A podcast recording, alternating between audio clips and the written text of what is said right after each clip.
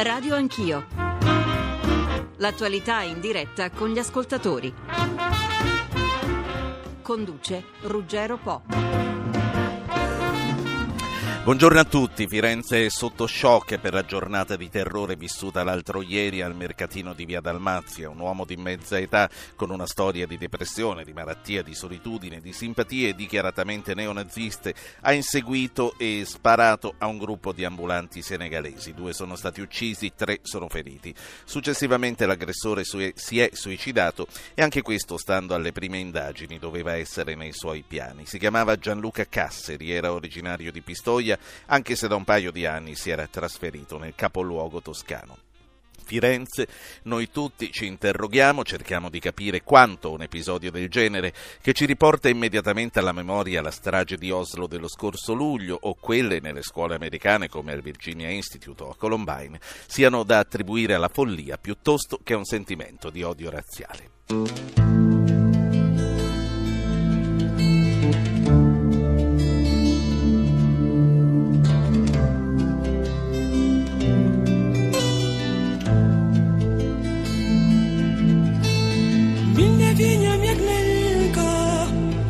Enrica Maio, nostro inviato, è a Firenze. Buongiorno Enrica.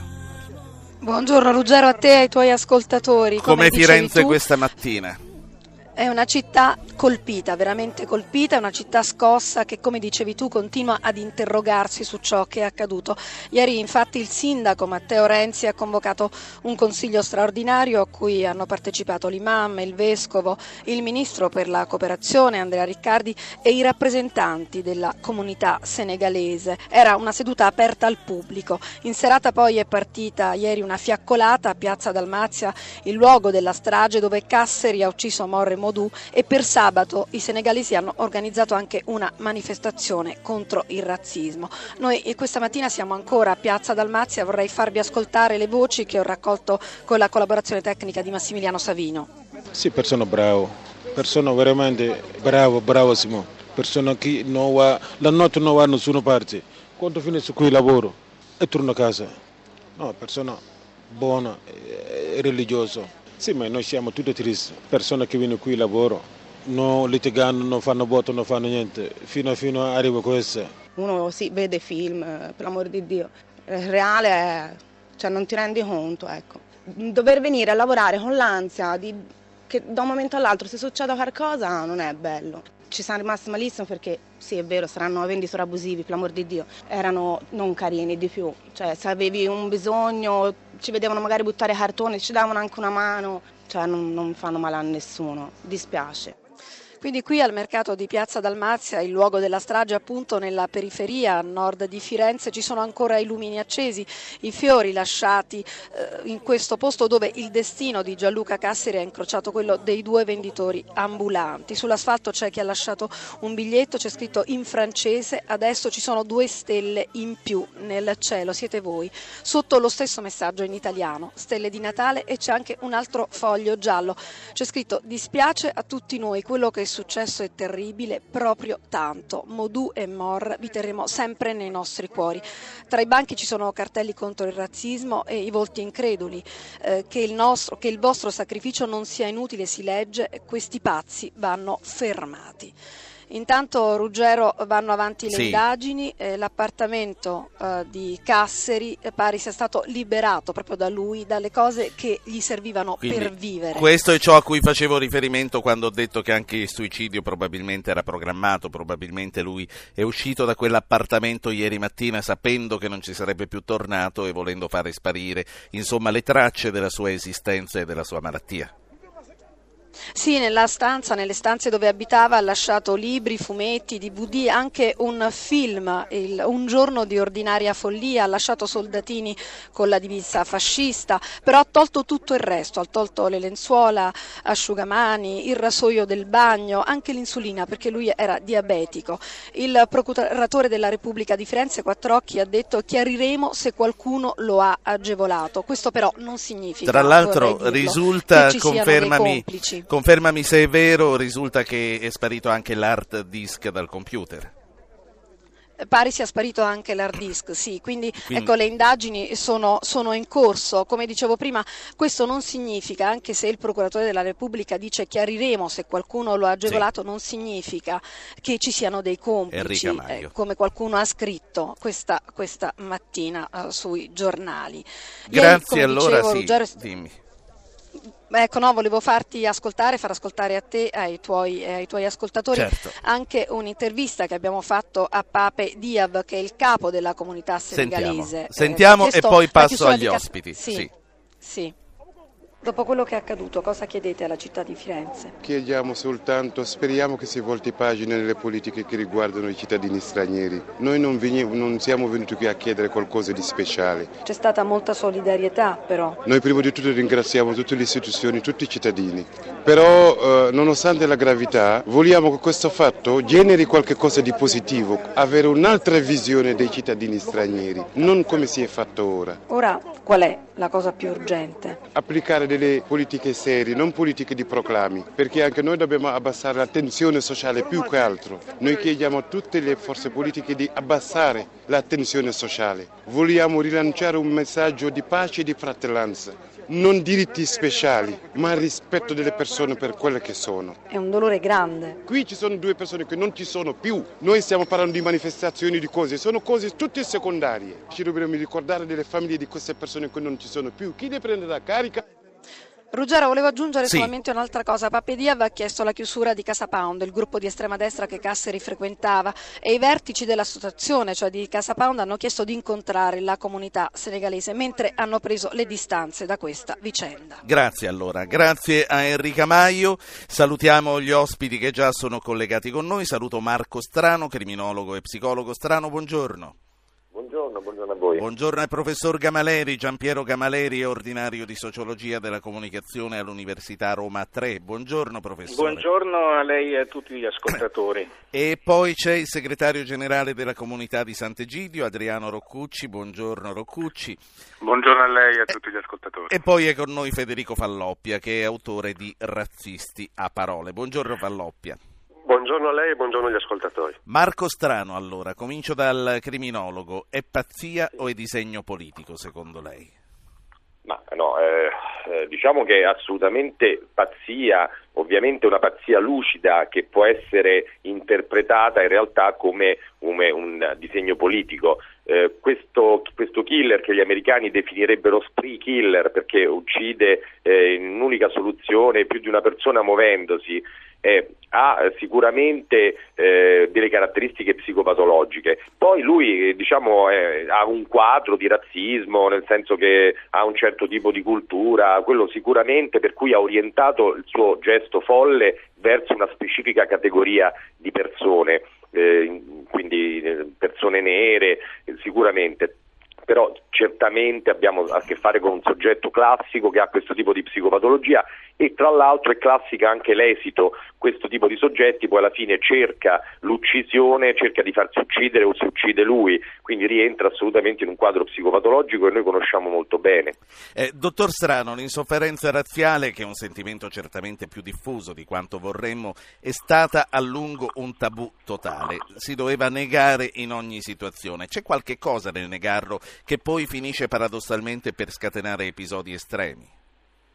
Ma sicuramente, ma non, non questo tipo di episodio estremo. Eh, l'insofferenza razziale che ahimè, eh, soprattutto in periodi di crisi economiche, eh, si riaffaccia come un herpes, eh, insomma, fa- sembra che scompaia poi ritorna fuori, ehm, si manifesta anche con delle azioni estreme, ma sono più per esempio eh, delle azioni verso so, campi rom organizzate, piuttosto che forme di discriminazione eh, per strada.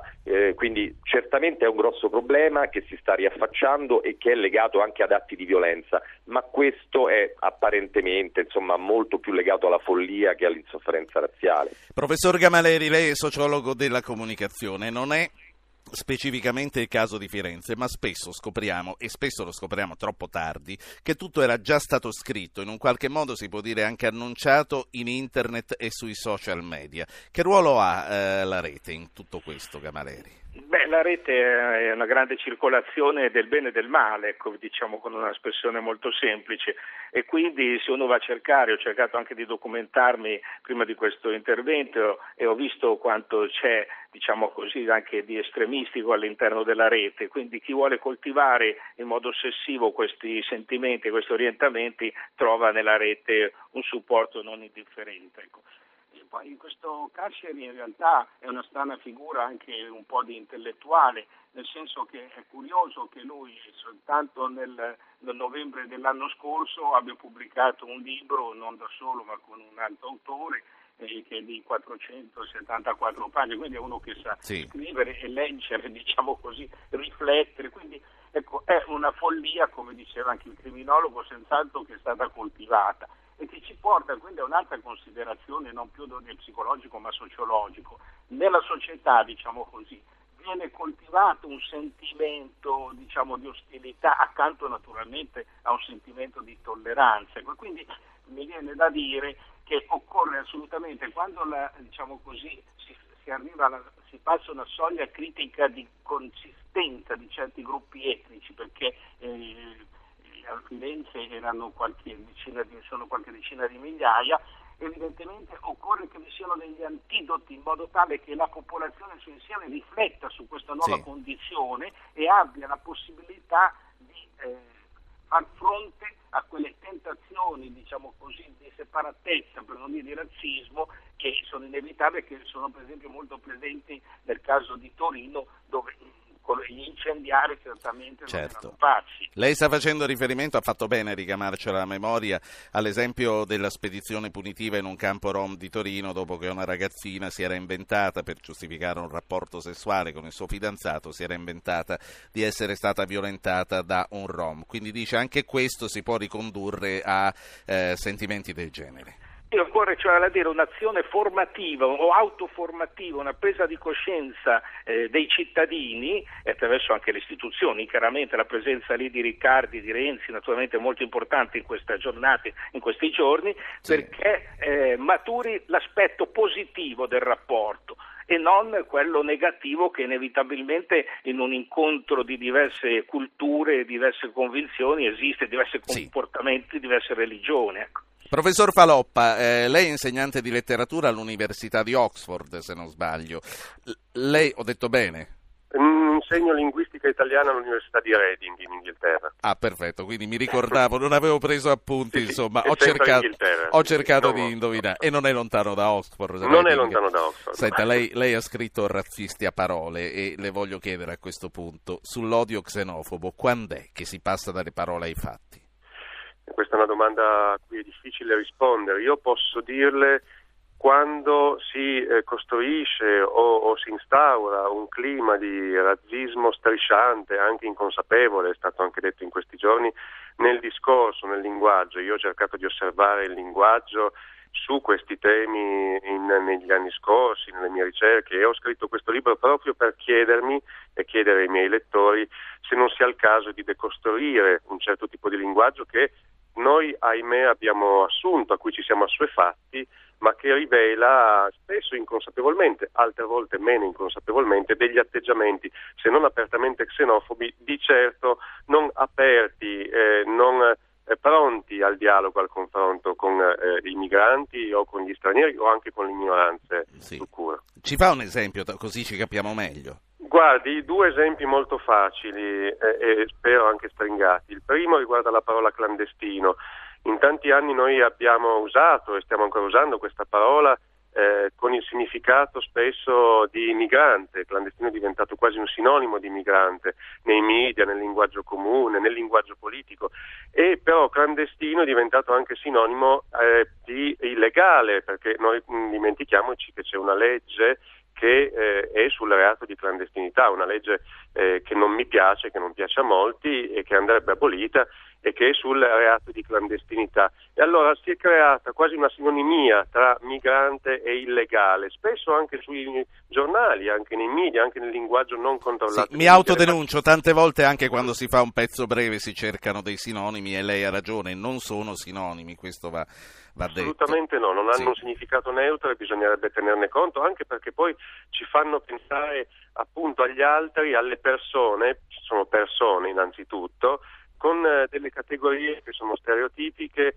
e che non ci danno una rappresentazione Quindi- della realtà, non, non solo, ma veicolano anche un giudizio direi molto negativo. Quindi non è solo questione di eleganza stilistica, ma è davvero questione di contenuti.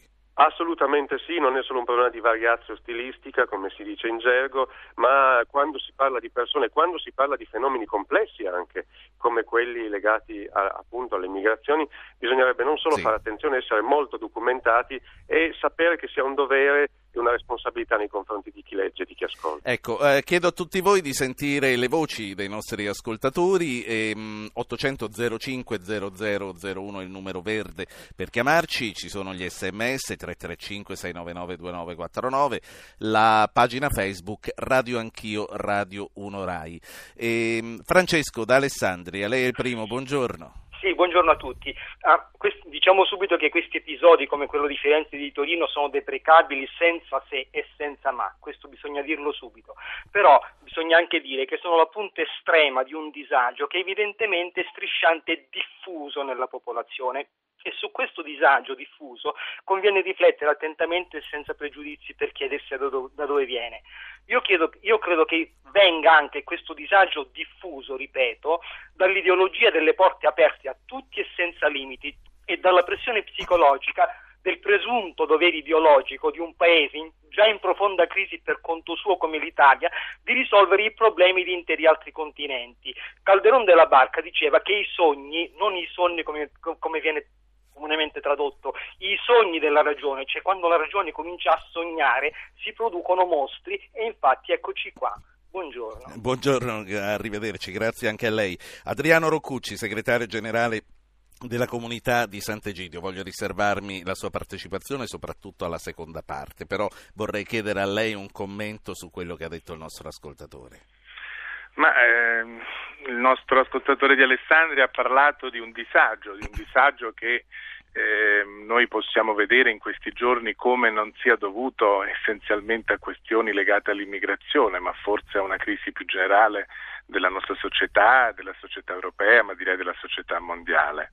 E in questa situazione di disagio è facile trovare un eh, capo espiatorio e eh, la, ehm, trovarlo negli stranieri è forse il modo più semplice, più diretto, più facile. Cre- credo che sicuramente l'immigrazione pone delle questioni, pone dei problemi, pone delle eh, necessità di elaborare politiche per governare questi flussi, la presenza di stranieri in, ehm, in Italia, ma io credo che noi dobbiamo cambiare atteggiamento, cioè eh, la presenza di stranieri non è innanzitutto una difficoltà, ma è un'opportunità. Sì. Certo, ogni, ogni- ogni manifestazione della vita della società presenta in sé delle difficoltà.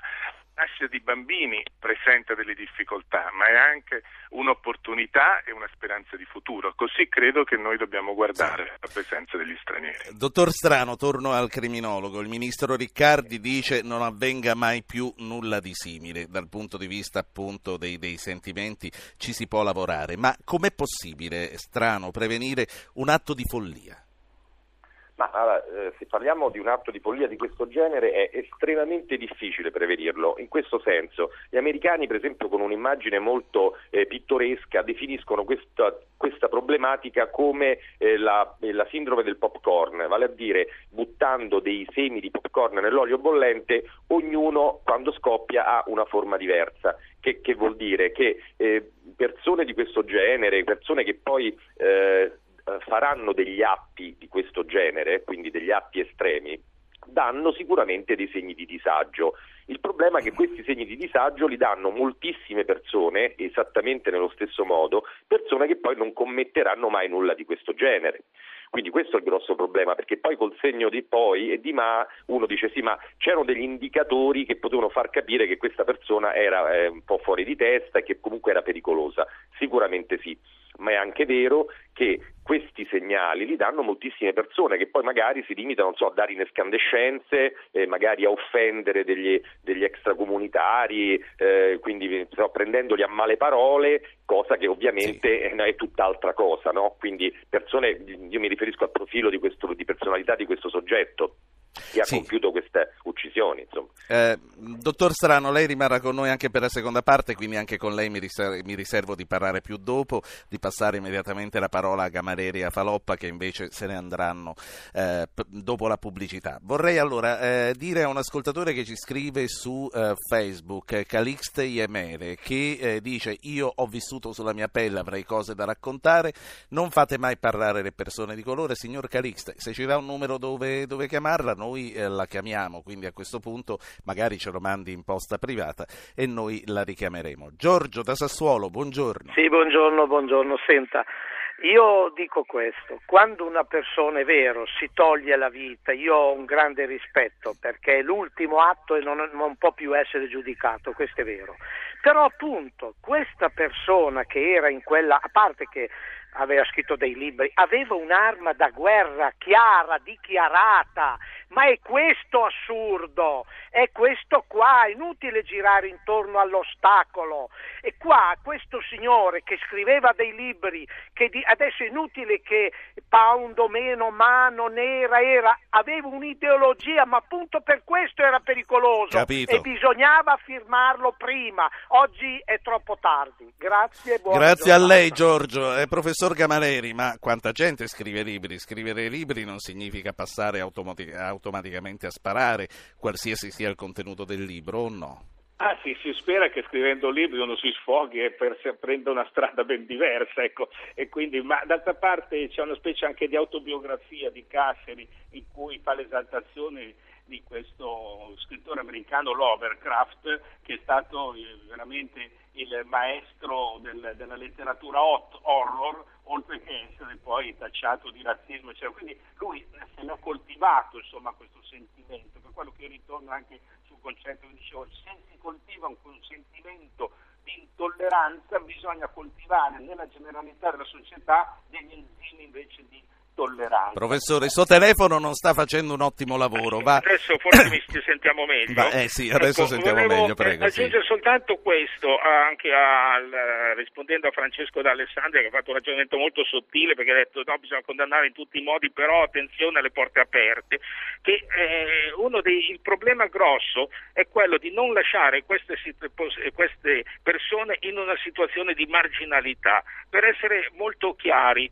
eh, gli africani che io conosco, io li conosco perché mi, vendono, mi vengono a vendere dei monili sulle spiagge e verranno a vendere i monili purtroppo a quanto sembra per tutta la loro vita e temo che finiranno per farlo anche i figli dei loro figli. Se noi andiamo per esempio negli Stati Uniti vediamo gli emigrati italiani, abbiamo Nancy Pelosi che aveva un nonno italiano e che è diventata presidente della Camera americana. Ecco, questo quindi è un problema che ha sollevato sì. anche il presidente Napolitano, anche della cittadinanza, certo. dell'introdurre verso una condizione di, eh, tale che essi siano sempre meno, no, diver, meno diversi da noi e diventino integrati Certo. e quindi sia a tutti gli effetti degli italiani anche loro. Eh, le voglio chiedere un'ultima cosa che riguarda il discorso che si faceva col professor Faloppa, il senso e il contenuto che si dà alle parole. Lei è sociologo della comunicazione. Eh, lui ha fatto l'esempio dei clandestini e dei migranti, ma quanti se ne potrebbero fare? Quindi qui non è più solo questione di politically correct e appunto dicevo di eleganza nel parlare, qui si tratta di eh, poi parole che danno seguito ad azioni. A correttezza nell'informazione, l'altro caso clamoroso è definire per esempio un reato con l'etnia del, del, di chi l'ha commesso, ecco, immediatamente. Non è un soggetto che commette un reato, ma è, che so io, il filippino, adesso faccio un caso, lo dico, ma semplicemente per negarlo, evidentemente, che a parte che i filippini sono di onestà trasparentissima, ma insomma cioè, viene prima l'etnia rispetto al soggetto. Il soggetto ha diritto di essere giudicato come tale indipendentemente dalla sua etnia, anche quando commette un reato e a maggior ragione deve essere rispettato quando è un cittadino esemplare. Grazie, grazie professor Gamaleri. Eh, professor Faloppa, allora, eh, tanto per concludere il discorso dei razzisti a parole. Eh, come eh, le, le, chiedevo prima, poi ci siamo interrotti durante la strada, quando è che dalle parole si passa ai fatti e quando è che episodi così possono succedere? Guardi, eh, mi pare che si passa dalle parole ai fatti o si possa passare dalle parole ai fatti, eh, come dicevo prima, quando molte parole che hanno um, violenza, eh, che esprimono una violenza, poi in qualche modo non, hanno, non subiscono una censura immediata. Io le faccio un esempio anche qui semplice spero, e anche breve. Molti politici negli anni scorsi ci hanno abituato a dichiarazioni molto violente e razziste nei confronti degli stranieri e dei migranti.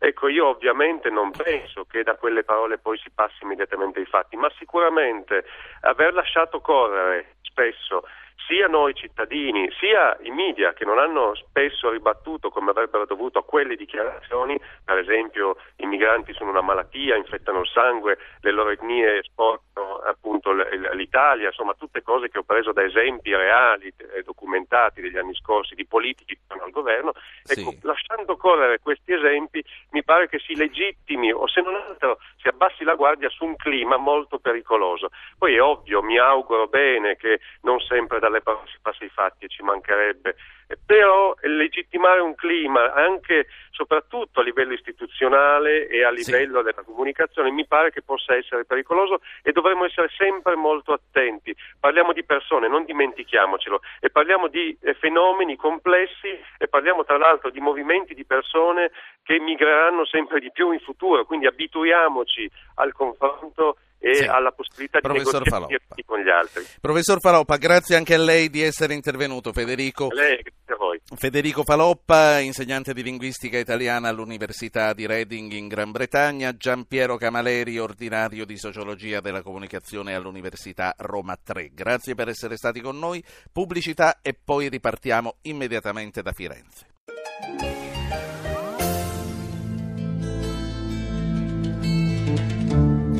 Monsignor Betori, buongiorno. Buongiorno a lei e ai radioascoltatori. Giuseppe buongiorno. Betori è arcivescovo di Firenze. Monsignor Betori, Firenze è una città internazionale abituata da secoli allo straniero, anche se quasi sempre in veste di turista o di studioso. Lei giudica quello che è accaduto, il gesto di una persona malata o piuttosto la punta di un iceberg di un malessere più diffuso e per questo non da trascurare?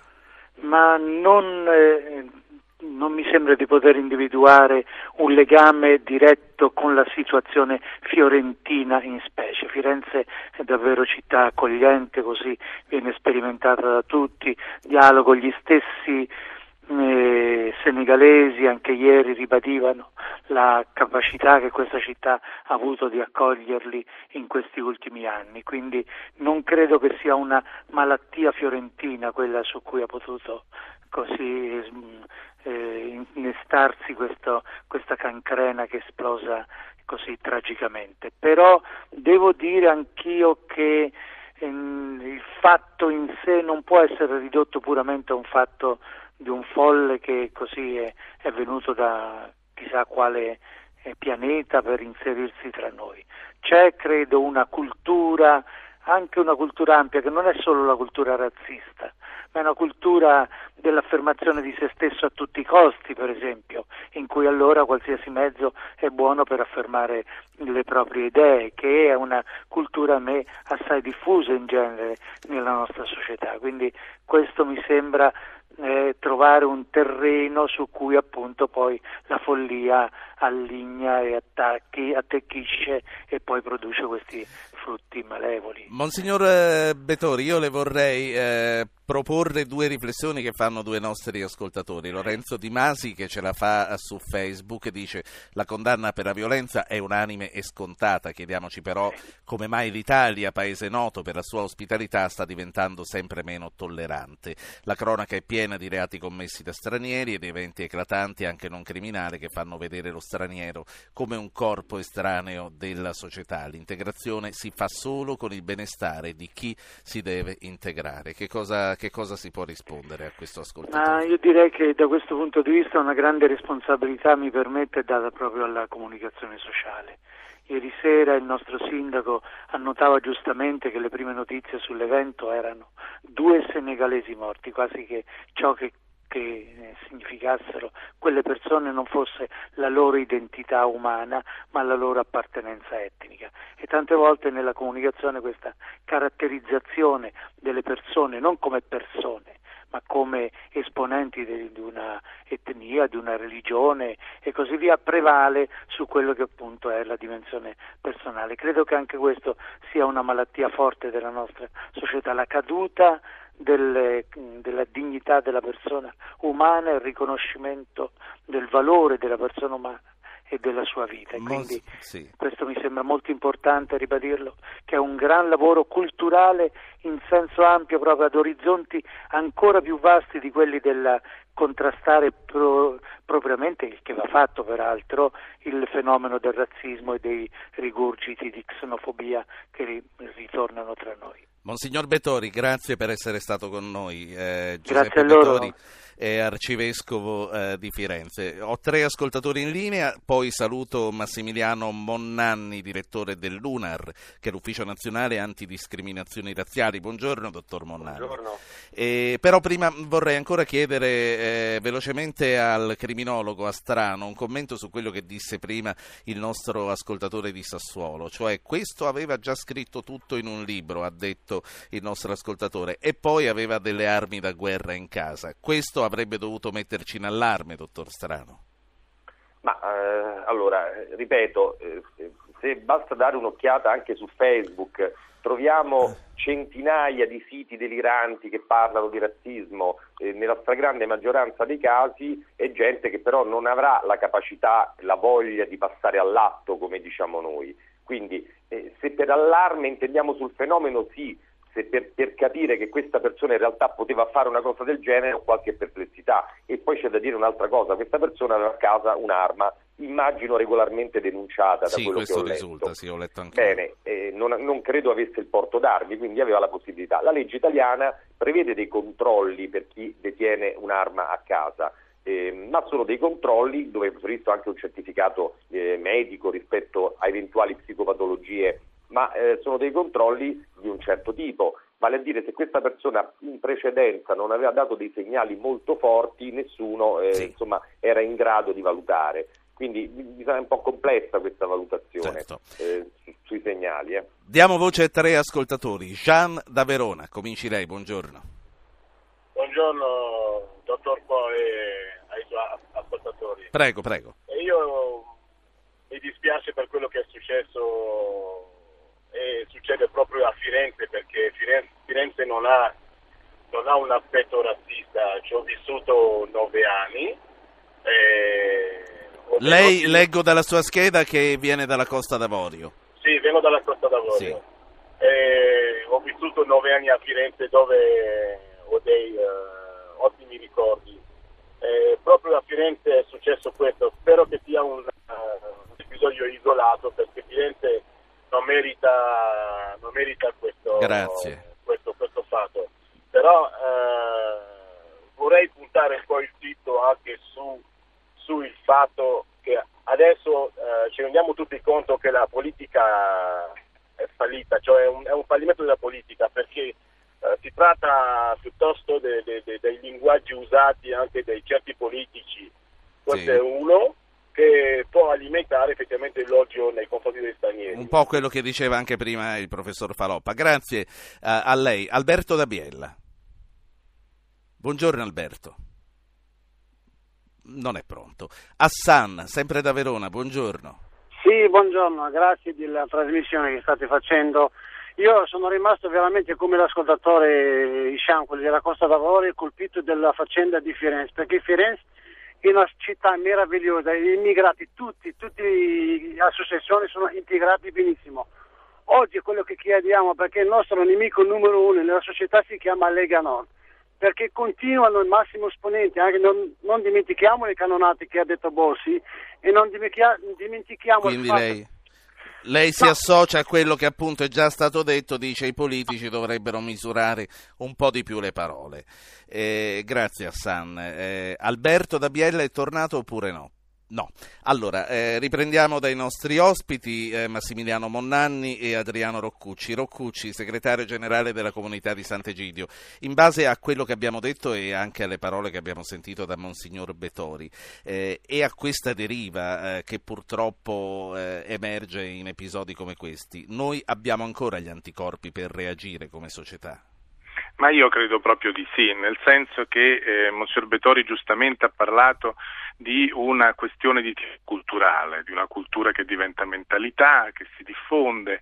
Potremmo parlare di una seminagione che c'è stata di disprezzo, che poi è diventata in alcuni casi anche di odio e che dà dei frutti chiaramente molto spiacevoli, ma credo che noi abbiamo gli anticorpi, la reazione della città di Firenze lo ha dimostrato eh, perché non penso che la eh, razziale, la xenofobia e il razzismo sia una malattia inevitabile di fronte a situazioni di convivenza tra popolazioni di provenienza diversa, ma è una realtà che si può e prevenire e facilmente contrastare con un'operazione di diffusione culturale, di politiche che favoriscono l'integrazione, di cambiamento sicuramente del tono del discorso pubblico, perché il deterioramento del discorso pubblico è uno degli aspetti più rilevanti nella diffusione di un clima di ostilità. Sì. Eh, dottor Monnanni, lei è direttore dell'UNAR, ripeto, l'Ufficio Nazionale Antidiscriminazioni Razziali. Il disagio dell'impatto fra immigrati e residenti è un dato di fatto. Come, come si può fare per disinnescare degenerazioni? Guardi, intanto c'è ehm, io ho sentito prima il dibattito, condivido pienamente quello che è stato detto anche da Monsignor Betori, ci sono due distinti questioni. Intanto c'è un aspetto di tipo normativo e giuridico, va ricordato perché qui si parla giustamente di eh, discorso pubblico, di cattiva politica, va ricordato, va ricordato appunto che la legge Mancino eh, a febbraio del 2006 è stata in qualche maniera, in qualche maniera annacquata, nel senso che il Parlamento eh, ha modificato i, eh, diciamo, eh, le sanzioni previste per le aggravanti eh, legate all'odio nazionale, odio razziale, odio religioso.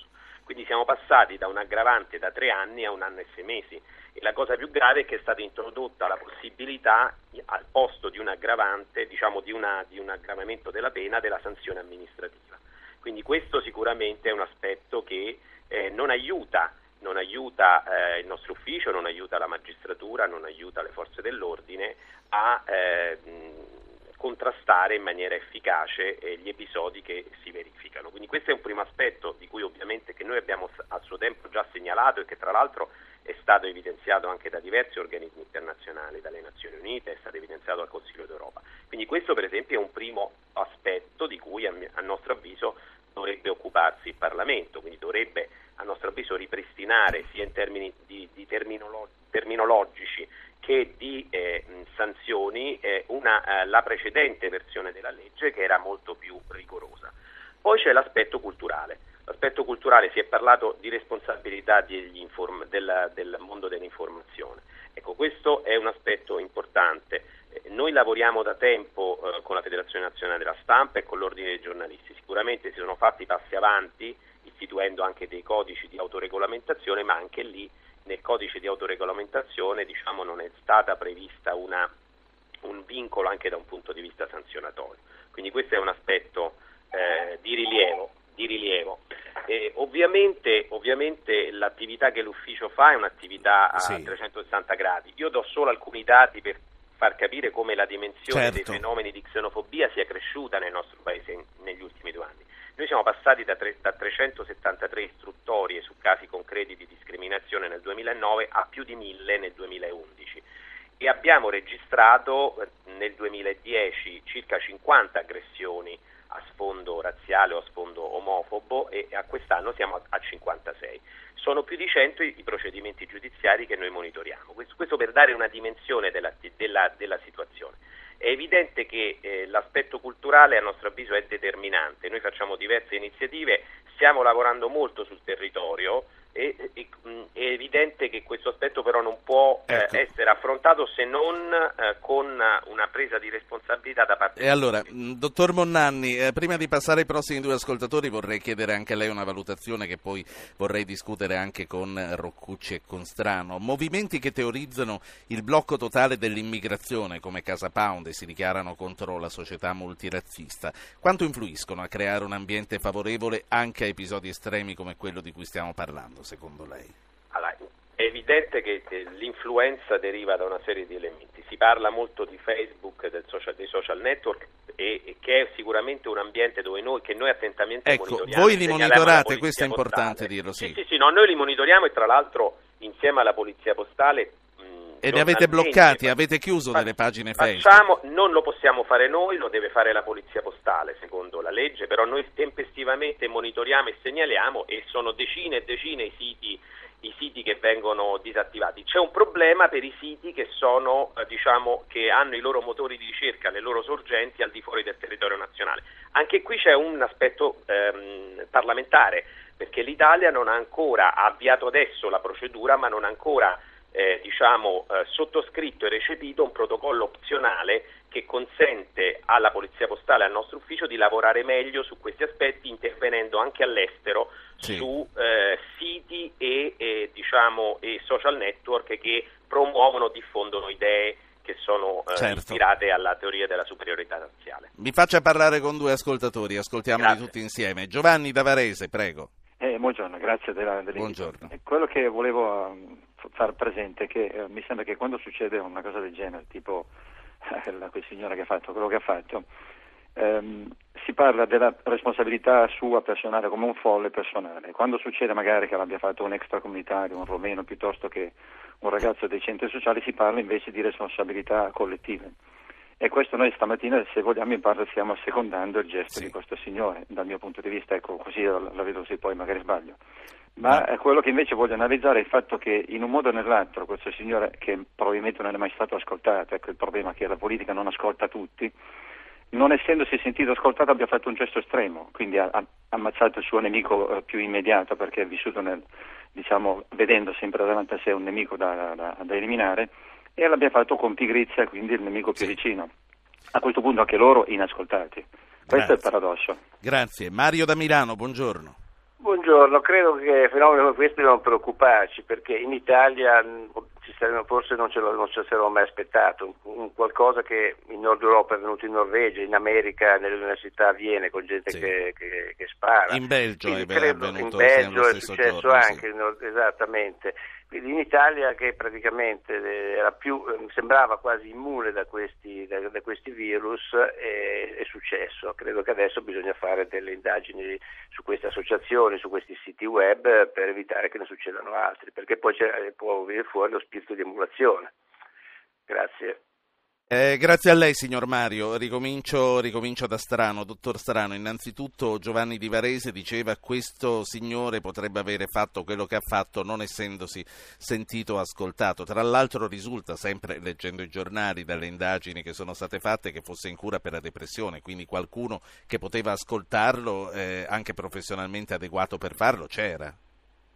Ma quello sicuramente sì, ehm, il problema è che normalmente alla base di questi soggetti c'è la costruzione negli anni di un profilo di personalità critico, un profilo che ha degli spunti paranoidei sicuramente. Il, il discorso della depressione, che è più legata al, al tono dell'umore, è, un altro- è un'altra storia, è un'altra faccenda e purtroppo questi profili di personalità critica che sono compatibili con azioni di questo genere non danno delle avvisaglie forti. In altri termini, questi soggetti mantengono la capacità di proporsi a livello sociale in maniera efficace, senza dare a volte dei segni molto forti. Questo ritornando al discorso della complicazione di tipo preventivo rispetto a questi soggetti, vale a dire eh, avrebbe questa- una persona del genere avrebbe potuto colpire per esempio anche non so, eh, compagni di lavoro piuttosto che familiari, cioè persone che in qualche modo rientrano nel, nel suo mondo, un mondo che si è costruito e che hanno per lui un significato.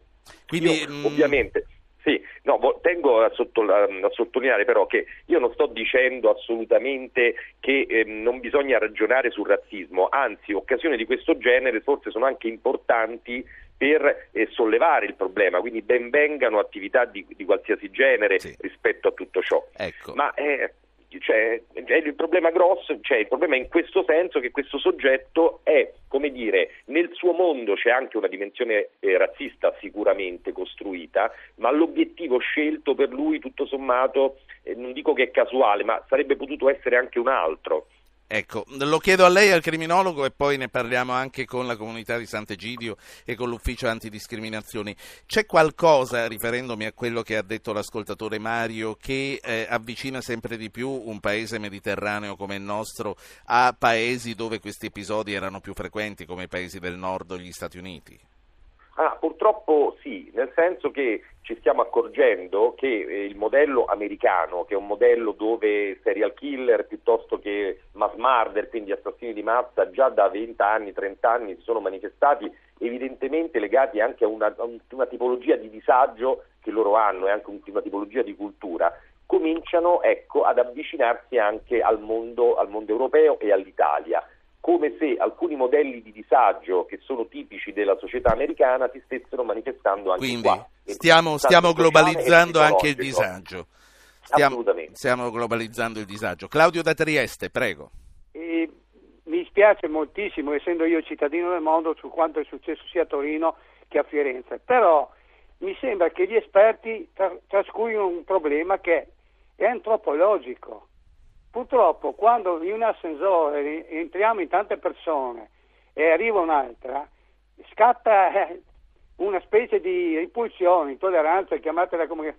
è insito nell'animo umano, nell'animo, nella natura umana dell'essere umano, nella parte più bestiale logicamente, questi istinti sono purtroppo dentro sì. di noi. Cerchiamo con la cultura, eccetera, eccetera.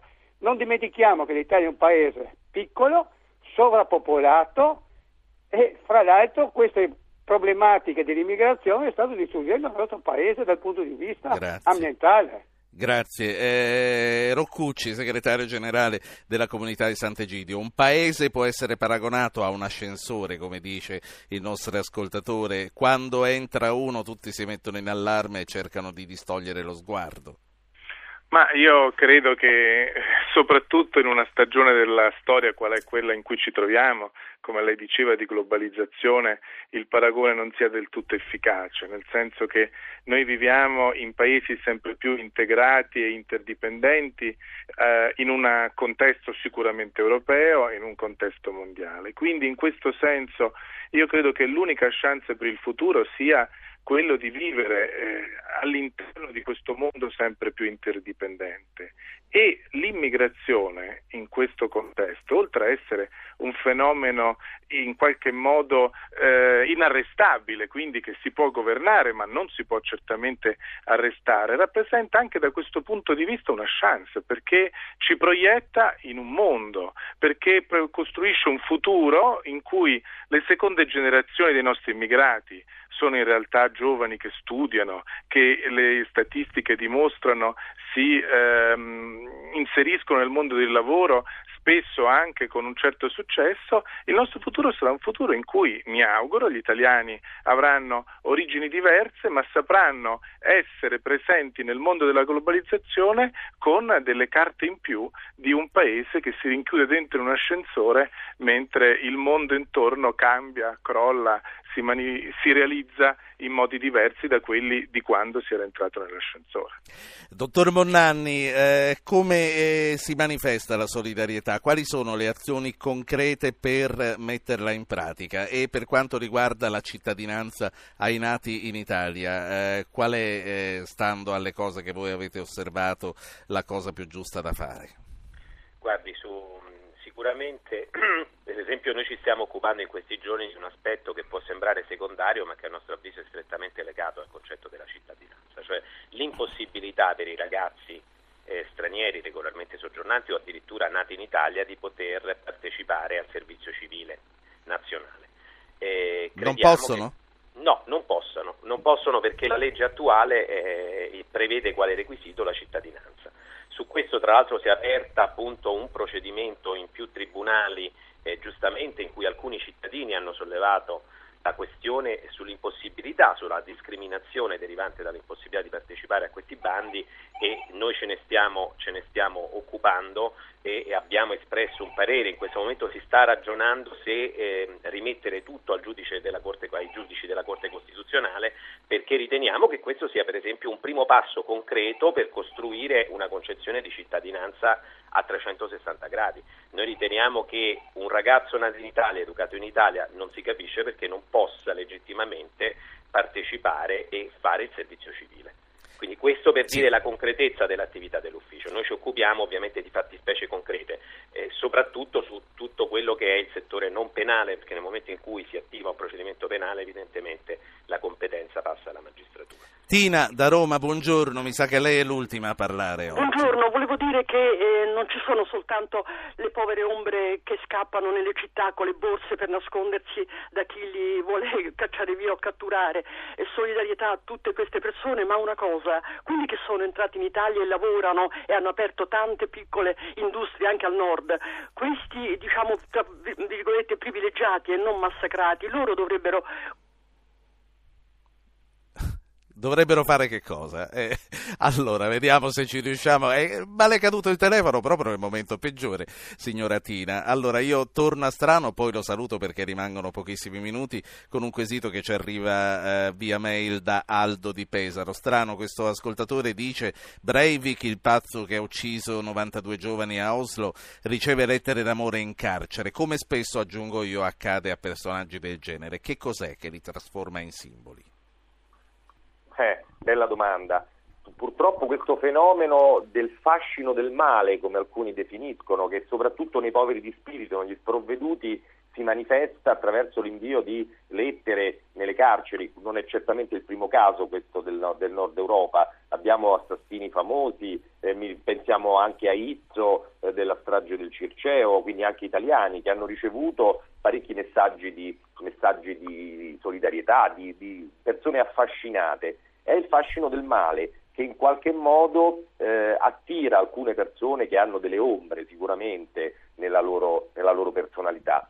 Non è il primo caso e purtroppo non Ma sarà è legato alla società moderna perché altri casi sono tutti abbastanza recenti, lei cita Izzo, Pietro Maso e tutti gli altri. Li riceveva anche la Cianciulli, per esempio, i messaggi eh, in carcere. Questo noi non lo sappiamo, comunque è ragionevole, nel senso che i, criminali, soprattutto criminali che hanno il potere di uccidere altre persone, perché l'uccisione di fatto è una sorta di potere, togliere la vita agli altri, in qualche modo attirano il povero di spirito, perché considera in qualche modo questo criminale come una persona che ha delle possibilità, ma non ci dimentichiamo anche, anche mafiosi e camorristi in famosi sondaggi che sono stati fatti in alcune zone hanno diventano ricevuto, eroi del male. Esatto, il plauso anche Grazie. di ragazzi giovani. Grazie dottor Strano, mi rimangono due minuti e li vorrei riservare alla comunità di Sant'Egidio e al suo segretario generale Adriano Roccucci. Roccucci, che cos'è la solidarietà? Lo chiedo anche a lei e soprattutto in quali azioni concrete si manifesta.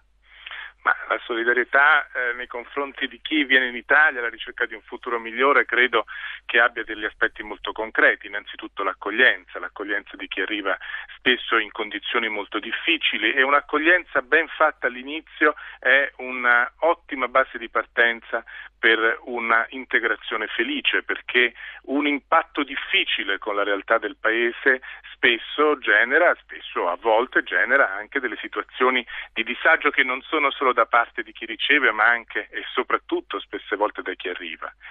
Solidarietà vuol dire insegnare la lingua, a questi stranieri che vengono, perché la lingua è il primo e grande veicolo di eh, integrazione in un paese. Solidarietà vuol dire creare occasioni di incontro, di scambio, di festa, di conoscenza reciproca, che in qualche modo possono anche arricchire eh, le giornate, la vita di tanti nostri quartieri che per il resto sembrano essere avvolti in un grigiore.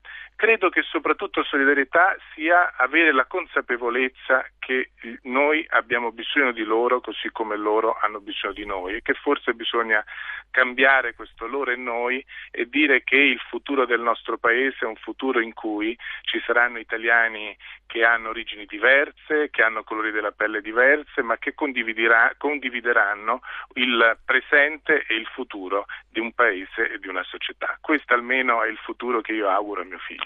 Saluto e ringrazio anche lei. Noi siamo arrivati alla fine di questo nostro appuntamento. Eh, Radio Anch'io tornerà domani. Domani abbiamo in progetto di fare, come si dice, una trasmissione di servizio, di spiegare ai nostri ascoltatori che cosa cambia con la manovra. Sarà qui il presidente dell'Inps, Mastra Pasqua, per darvi risposte concrete sulle pensioni. Stiamo lavorando anche per eh, avere un autorevole commercialista che spieghi anche che cosa cambia sul fronte delle tasse. Tutto questo lo prevediamo, poi vediamo la cronaca che cosa ci proporrà da oggi a domani. L'unica cosa è ascoltarci sempre alle 9.05. Avete ascoltato Radio Anch'io, ha condotto Ruggero Po, regia di Anna Posillipo, assistenti al programma Alberto Agnello, Alessandro Bonicatti, Valentina Galli, Francesca Mechelli, coordinamento tecnico Gottardo Montano e Luca Cardin. Potete iscrivervi alla mail list e ricevere le anticipazioni sulla trasmissione del giorno dopo scrivendo a radioanchio.it. Archivio puntate podcast su www.radioanchio.rai.it, pagina Facebook Radio Anch'io, Radio 1 Rai.